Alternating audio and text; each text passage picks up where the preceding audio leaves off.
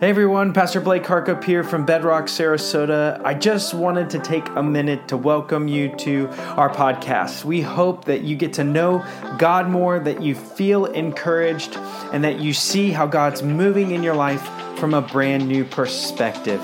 Enjoy today's message. Good evening. Good evening. Hey, it's Mother's Day weekend. I know we said it already.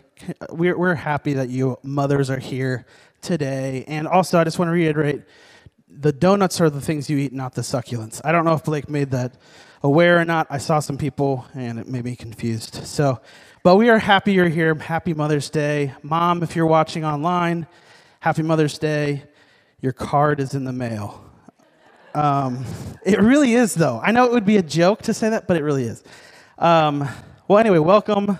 We're so glad you're here. And I know that uh, this series, if you've been tuning in at all, has just been pretty pretty good. You, have you guys liked this sermon series where it just applied some real world things, but using scripture? I know I have a lot, and um, I appreciate Blake a lot. Uh, throughout this series, we've looked at just getting unstuck, making change in our life, and really just how to get out of the mess of our minds. Um, and tonight, it's no different. We're going to be looking at uh, taking on the battle against our thoughts and starting fresh daily because, yes, we are wrapping up this series, um, but we in no way expect for you to leave this place today and be like, oh, you know what? I'm, I'm good now. I've got all these tools. I'm done. I've beat, I've, I was in a mess before. Now I'm good. We expect you to, to kind of live in the mess for a little bit, on and off throughout the rest of your life. It's going to happen. We don't expect you to listen to this sermon series and be done and free and clear.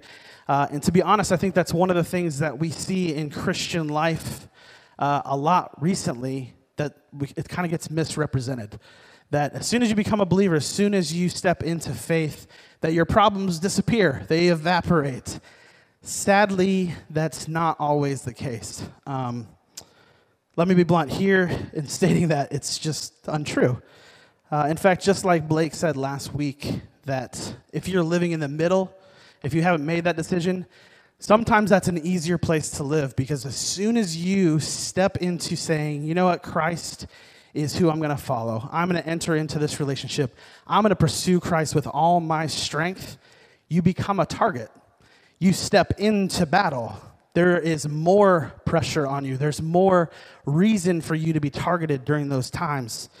Um, and when I say that, I don't mean uh, when I say spiritual attack and you have a target, I don't mean like the movies. I don't mean like a, The Exorcist or whatever their horror movies we're talking about. I'm talking about the things we have been talking about.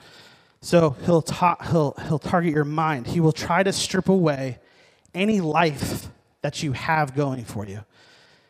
He'll attack you with anxiety. He'll attack you with words. He'll attack you with broken relationships. He'll attack you with everything that he can um, and try to consume you. It doesn't really matter that you're a Christian. You're now in the battle. So you have to be ready for battle daily. You have to be prepped, you have to be ready. So we're going to look at a passage of scripture that really has made it into probably every Christian coloring book in existence. I remember growing up in the church and coloring this color sheet numerous times and getting really pumped about it because it's the only one that had weapons in it because it's the it's the armor of God. So we're going to talk about that tonight um, and see what Paul is actually talking about when he's referring to the armor of God. So would you pray with me? Father God, we thank you for this evening. We thank you that you are a God that is on our side, that is fighting for us. And Lord, that you are a God that we can have faith in in the midst of trial, in the midst of chaos, in the midst of consuming thoughts, that you are a God that we can rely on. Lord, and I pray that tonight you you speak through your word, you speak through me, and help them to, to soon forget the stuff that is added by me, but remember the things that you put on their hearts this evening. Give us the eyes and the ears and the hearts to hear from you this evening. You're pray. Amen. Or you can turn to Ephesians. We're going to go to Ephesians 6. Uh, and you can turn there, you can look at the screens in a second. But if Ephesians was written by Paul, he was in uh, prison in Rome when he wrote this. What makes this book just a little bit different than some of his other books is that it's not a personal letter.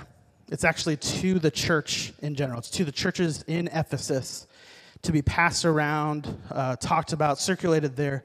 So all the small groups, all the church that was going on there, it was passed around there. So it really was written as an encouragement um, or like a, a high calling, and not, not a calling out or a, hey, you guys are teaching this wrong, or here's what you should be doing, which Paul is known for. This is more of a push in, step up, hurrah, let's go, uh, rallying cry for the ancient church. And um, just, just think Mel Gibson, blue war paint. You've got the idea. That's what Paul's doing from prison. And it actually is pretty hilarious. If you go and read Ephesians, you, you see like five or six times he reminds them that he's in jail. He's like, as a prisoner, I say this. And then later on, he's like, imprisoned in Rome, I say that. It's just kind of funny. Like, oh, we get it, Paul, you're in jail. Um, anyway, the city of Ephesus was a large port city in modern day Turkey. It was, that, why I say that is because it was a big ex- exploding town during this time where people were coming and going all the time. It was a perfect place for the Christian faith to kind of blow up and go all over the world. And I think that is one of the reasons why Paul is specifically talking to this church and encouraging these churches because there was also a lot of pushback in that area to the Christian faith. Um, it's the, it was the gateway to Asia, and many people in the area were just not for the cause of Christ. Now, I say that just to give you a kind of a context of what he is talking about in Ephesians 6. So, towards the end of the book, comes this well known call to put on the armor of God. And I'm going to read that passage. It's Ephesians 6 10 through 18. It'll be on the screens. It says, Finally, be strong in the Lord, and in the strength of his might, put on the whole armor of God, that you may be able to stand against the schemes of the devil. For we do not wrestle against flesh and blood, but against the rulers, against the authorities, against the cosmic powers over this present darkness, against the spiritual forces of evil in the heavenly places. Therefore, take up the whole armor of God, that you may be with able, or sorry, that you may be able to withstand in the evil day, and having done all to stand firm. Stand therefore, having fastened on the belt of truth, having put on the breastplate of righteousness, and as shoes of your feet, having put on the readiness given by the gospel of peace. In all circumstances, take up the shield of faith, with which you can extinguish all the flaming darts of the evil one and take the helmet of salvation and the sword of the Spirit, which is the Word of God, praying at all times in the Spirit, with all prayer and supplication to the end. Keep alert with all perseverance, making supplication for all the saints. Um, I got to be honest, I, I think for a very long time I knew this passage of Scripture. Like I said, I grew up coloring in the swords and like being probably like drawing blood on the sword, like, oh, this is cool. Um, but I really didn't take this to heart till later on in life. I didn't really apply it to my life till later on. So I knew this passage and I knew the outfit of this soldier, but I did nothing to really incorporate it into my daily life. Uh, and maybe that is you tonight. Maybe you were raised in church, maybe you know the scripture, and you're like, okay, well, I can kind of tune out.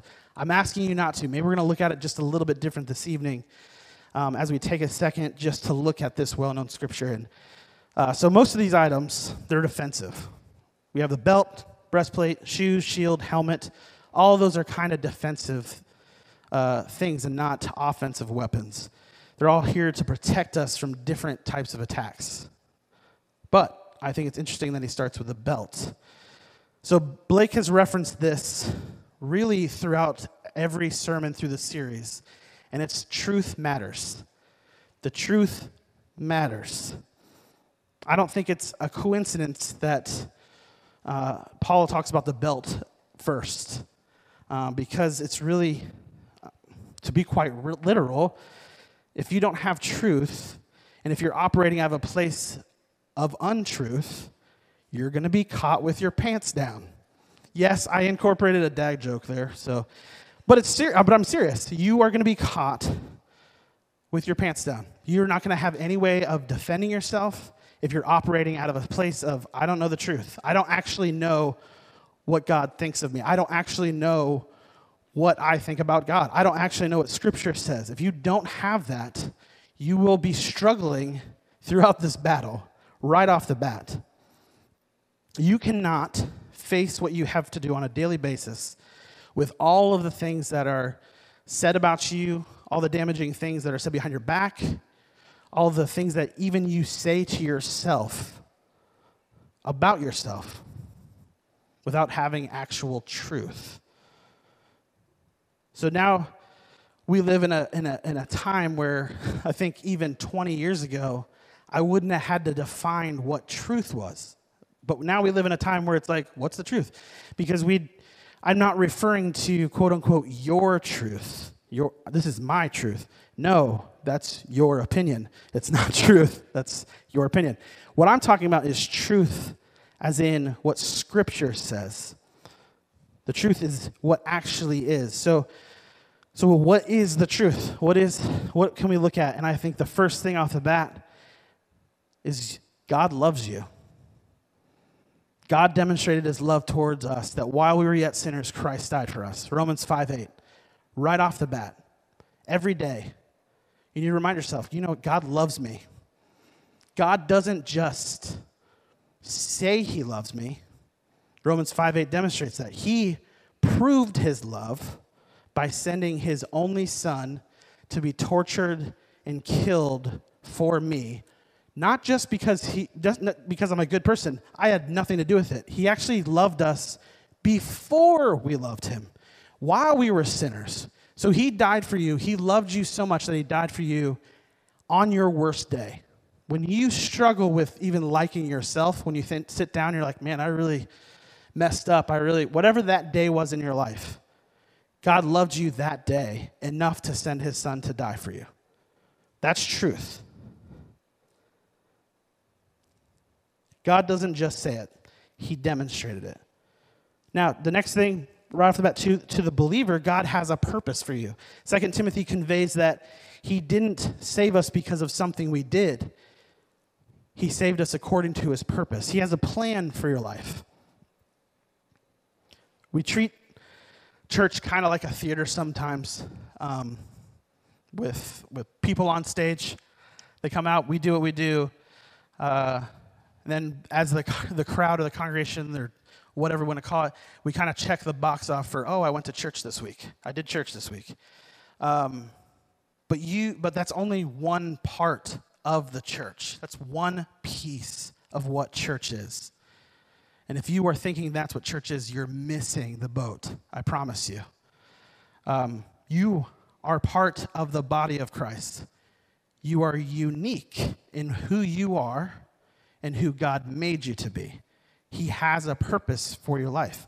There is only one you. There's only one Danielle Sewell. There's only one. I'm sure there's other people named Danielle Sewell. Just, just bear with me. I get it. I get it. But there's only one Danielle Sewell. There's only one Christian Baker. There's probably more Christian Bakers than Danielle Sewells, but uh, they're, but they're unique in their experiences, their past, the way that God created their personality. Why is that important? Okay, okay, Cody, thank you. It's important because Christian or Danielle or, or, or Patrick back there or whoever, they, they, can, they can reach people, they can talk to people, they can share the gospel with people that I'll never be able to because of their story, because of what, who they are, because of how they convey things. They'll be used in different ways than I can. So we need every person in the body of Christ. You are beneficial to the body of Christ. So that's truth too, that you can preach to yourself over and over again. God loves you, He has a purpose for my life. Why did I get cancer? I don't know, but God loves me, He has a purpose for my life.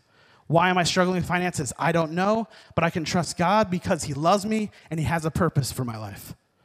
That's the belt of truth. Preach it to yourself daily. There's way more things that you can learn about God and who He is throughout Scripture, but that's just the start. The breastplate, breastplate of righteousness. Um, this is the place, it covers our core. I have a larger core than most, but it covers mine too. it protects us. If, if your core is injured, man, you can't do anything. Who here has ever pulled like their ab muscle, one of their abs, yeah, or or pinched a nerve in their back, and it's like it affects everything in your life. It doesn't like, okay, well, I just can't move my back. You can't do much. You're like wheezing on the way, to the refrigerator to get an ice pack, whatever you're doing, you're like barely walking, you're unrecognized, you're curled over. The, the core matters. This is where you get your strength from, where you can swing your sword, whatever. Um, so you start to hobble, you start to walk and look different, like I said. Your core is important. How do you protect it with the breastplate of righteousness? So, so how's your righteousness? That's a weird question, Cody. I feel like I'm making that emoji, that yellow emoji face, like the clenched teeth, like, ah, this is awkward. How's your righteousness? Um, some of us wonder why we are, we're prone to continue to, to sin, fall into repetitive sin. Um, we're, we're, we're prone to, to taking damage to our core all the time but we don't live righteously. We, we don't really live right. so, Cody, what do you mean righteous? That's an old fashioned word. What does that mean? Well, it really means actively following God's commands, living to honor Him.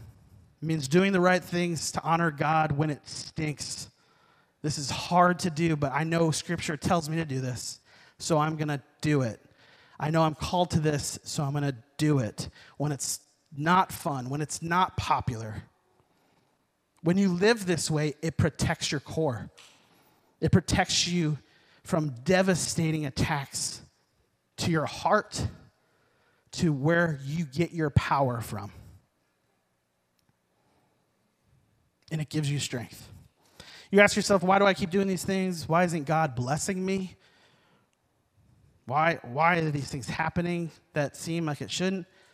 I, I, I don't know the reason, but I would start here. Are you following after Christ fully? Are you following what God says in His Word, and are you doing it? And you, you can play games and do all the things. You can you can say, "Yeah, Cody, I am. Of course I am." I and I'll believe you. Sure, me, Blake, John, Everybody on staff, Tommy, we won't know. You could have us all snowed and, hey, we're, we're good. Well, I'm doing everything right. We have no idea. But I'm telling you, God knows. He knows about the junk drawer that has all that hidden stuff that you don't want anybody to know, and you haven't taken care of it because it's a safe place. You're like, I, I got this. I don't, I'm good. I'm following, I go to church. I tithe. I'm teaching my kids. I pray every once in a while. But this stuff over here, I'm going to keep that over here. I'm telling you right now, if you're not living righteously, you're setting yourself up for real damage in this world. Might not even happen to you, might happen to your kids. It's a weird thing to say, but if you're taking damage, so are your children, which is a scary thought.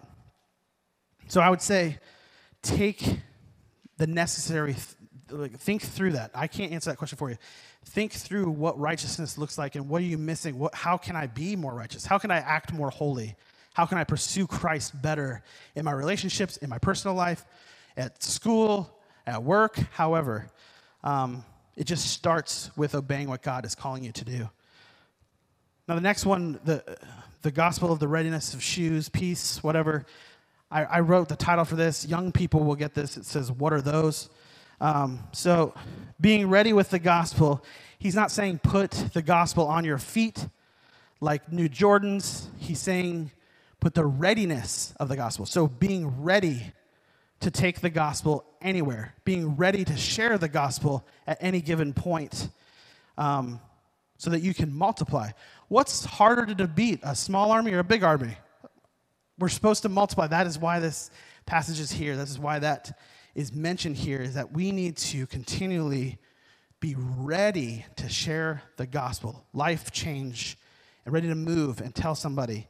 Um, and also, if anybody has seen someone go from dead in Christ, has no relationship with Jesus whatsoever, to going to, I am a believer. I'm going to talk about this all the time. I'm going to invite my friends. I'm going to, I'm all in it's incredibly encouraging for that person. It's so exciting to see them find new life in Christ, even if it's a, like they just got their life right for the, for, the, for the first time in a long time. They're like, man, I forgot what this was to live and follow Christ daily. It revitalizes your faith. It really does. It excites you because you remember who God is and how good He is and how full of grace He is. You remember it in your own life, and it makes you want to do more. That's why Paul is talking about these. And, and it's weird because I, I wrote down it's an unbelievably fun. It is.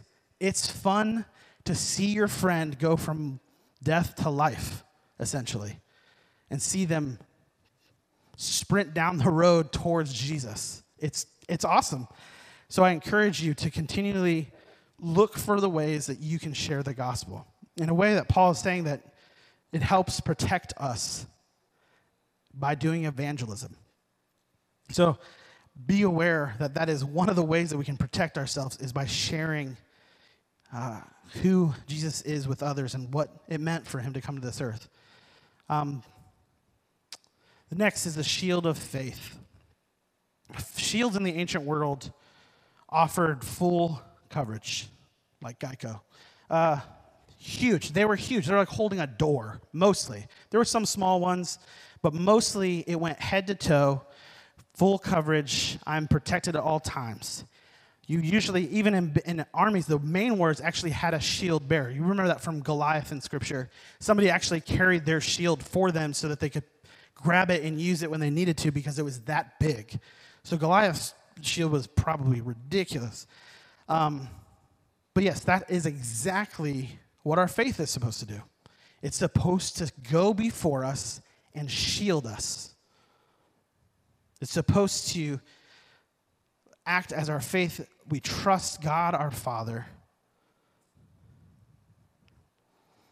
And we trust Him for His protection. We have solid theology, we have solid doctrine that helps us remember the truth of who God is. Our, fel- our faith helps protect all of us. And here's the thing no matter how great a warrior you are, in every movie you've watched, how great a warrior you are, your shield takes a hit, right? There's, it's just beat up. I mean, Captain America barely has a shield at the end of Endgame. Spoiler alert, the Avengers win. Uh, anyways, like our, like our, our faith, just like a good word, it's gonna take hits. Just because you're asking questions about your faith and doubting certain things, that means you're still thinking about your faith.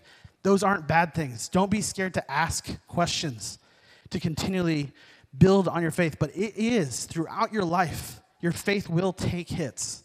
There'll be things that come up and you're like, I don't get this. God, why is this happening to me? And you'll, you'll hold on to this faith. Oh, He's good. He has a plan, He has a purpose for my life. But that faith, that shield of faith is gonna have hits. The other thing that shield does, almost by default, is that it protects your other army it, or ar- armor. It actually fortifies the other armor. Um, if you can say, I trust God in the midst of chaos in your life, it'll strengthen your testimony. So it refer, reaff, reaffirms the gospel, the readiness of, of your shoes.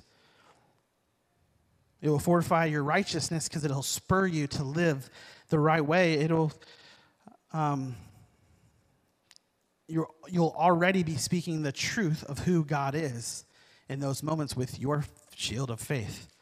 Remember that whatever mess you find yourself in right now, you, if you allow God to have his way, he will use your crisis for His purpose. And sometimes crisis will ultimately define your calling. I don't know how many times I've seen it, but I've seen it numerous times where people have struggled with something. Uh, the easiest thing to pick is like an, an addiction. They struggle with addiction, they struggle with addiction, they beat addiction, and then they start a halfway house. Sometimes it takes us being in crisis to recognize what we are called to do by God. So don't neglect your crisis. That sounds weird to say. Live in your crisis, learn from your crisis, trust God, use your faith shield. The next one is the, the helmet of salvation.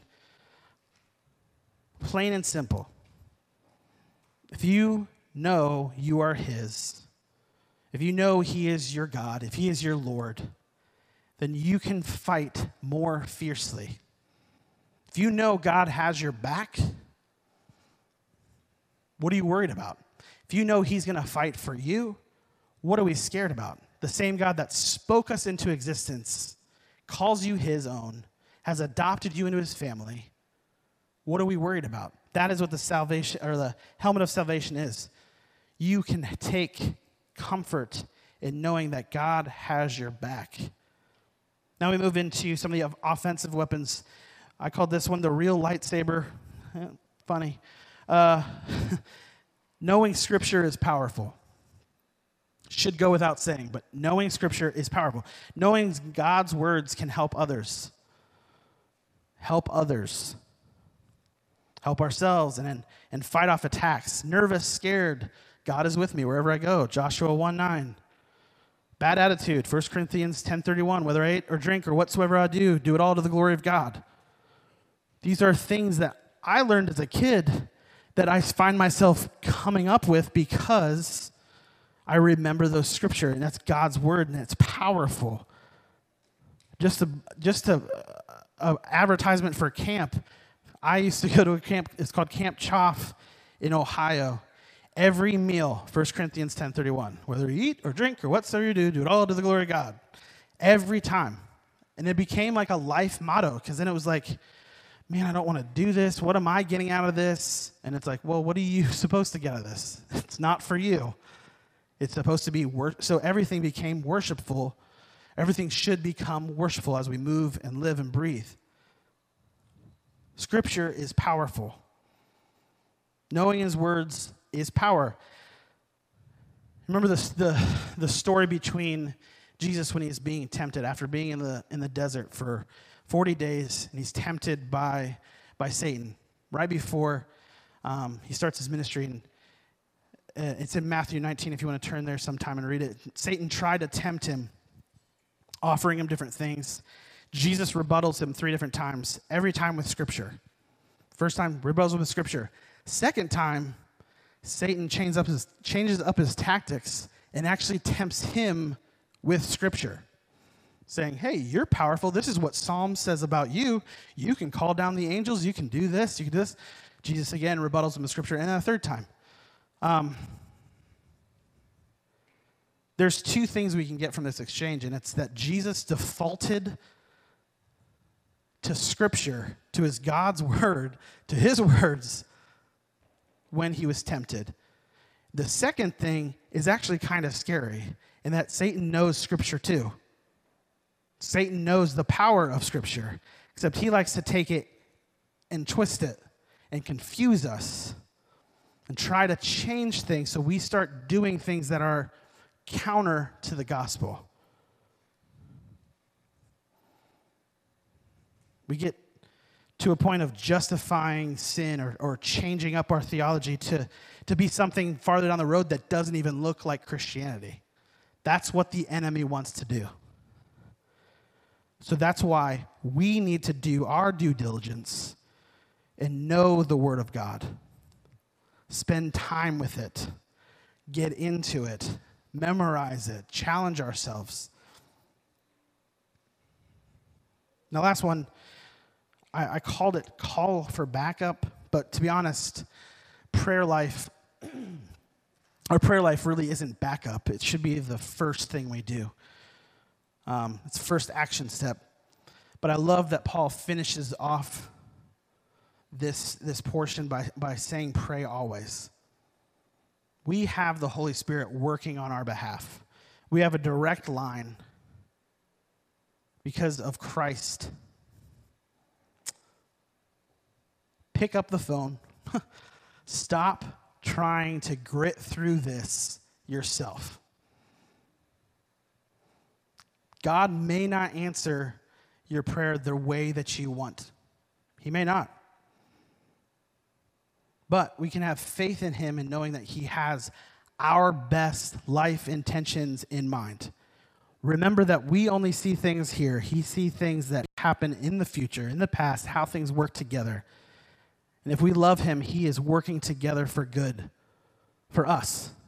So keep that in mind. And just, just like other things that we've mentioned, I, and as believers, I think when we struggle with our thoughts and we struggle with how to live this life, we should look and see if we can see how Jesus himself lived. And we, we sometimes forget that he was fully man and fully God.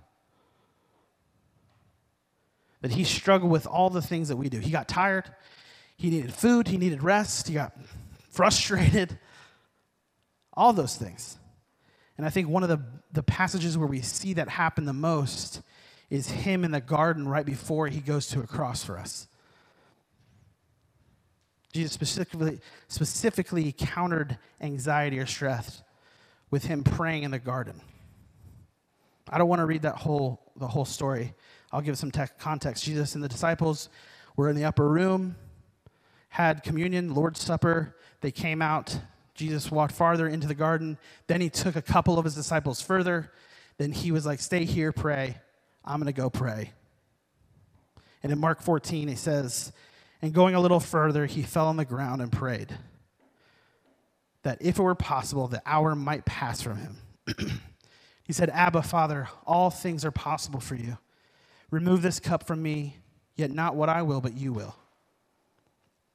And he came and found them sleeping, and he said to Peter, Simon, are you asleep? Could you not watch, the, watch one hour? Watch and pray that you may not enter into temptation. The spirit indeed is willing, but the flesh is weak. And again he went away and prayed, saying the same words. And again he came and found them sleeping, for their eyes were very heavy, and they did not know what to answer him. And he came the third time and said to them, Are you still sleeping and taking your rest? It is enough. The hour has come. The Son of God is betrayed into the hands of sinners. The same story in Luke says Jesus p- prays with agony. Jesus, the Son of God, who was there at the beginning of time, who was at creation, who gave up his throne and came to this world to die a terrible death, is struggling. He's burdened. He's stressed to the point of sweating drops of blood because of the act that he is about to perform for all mankind. How does he respond? He doesn't respond by saying, I got this, with false bravado. Even though if anybody ever lived in history that could say that, it was probably Jesus. I got this. After all, I'm God, so I got this. He doesn't pull out his Instagram and look for inspirational quotes to make himself feel better. He doesn't whine to every single person he sees that'll come near him. He gets somewhere quiet, pulls some of his closest friends out, asks them to specifically pray for him, and then he falls on his face and cries out to a living God. How prideful are we to think that we don't need prayer? How idiotic are we that we have direct access to God the Father because of what Christ did? And we take on the world. I've got, I'm going to pull myself up with bootstraps. Again, we have two offensive weapons scripture, prayer. And sadly, those are the two things I think that most Christians neglect in their daily life. We make Christianity a checklist far too option or often. We don't have, uh, we, we, we struggle with uh, being able to defend ourselves or, or confronting those bad thoughts because we don't know Scripture. We haven't picked up our, our Bible since who knows when. And we, we don't have a prayer life outside of praying for our riblets at Applebee's. Like, we don't, we don't do it. How do we expect to fight off the enemy in this world without either one of these things? Martin Luther is actually quoted as saying, To be a Christian without prayer is no more possible than to be alive without breathing.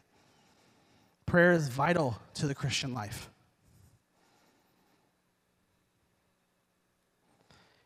Scripture is the way that God communicates with us primarily, and how we pr- primarily communicate with Him is through prayer.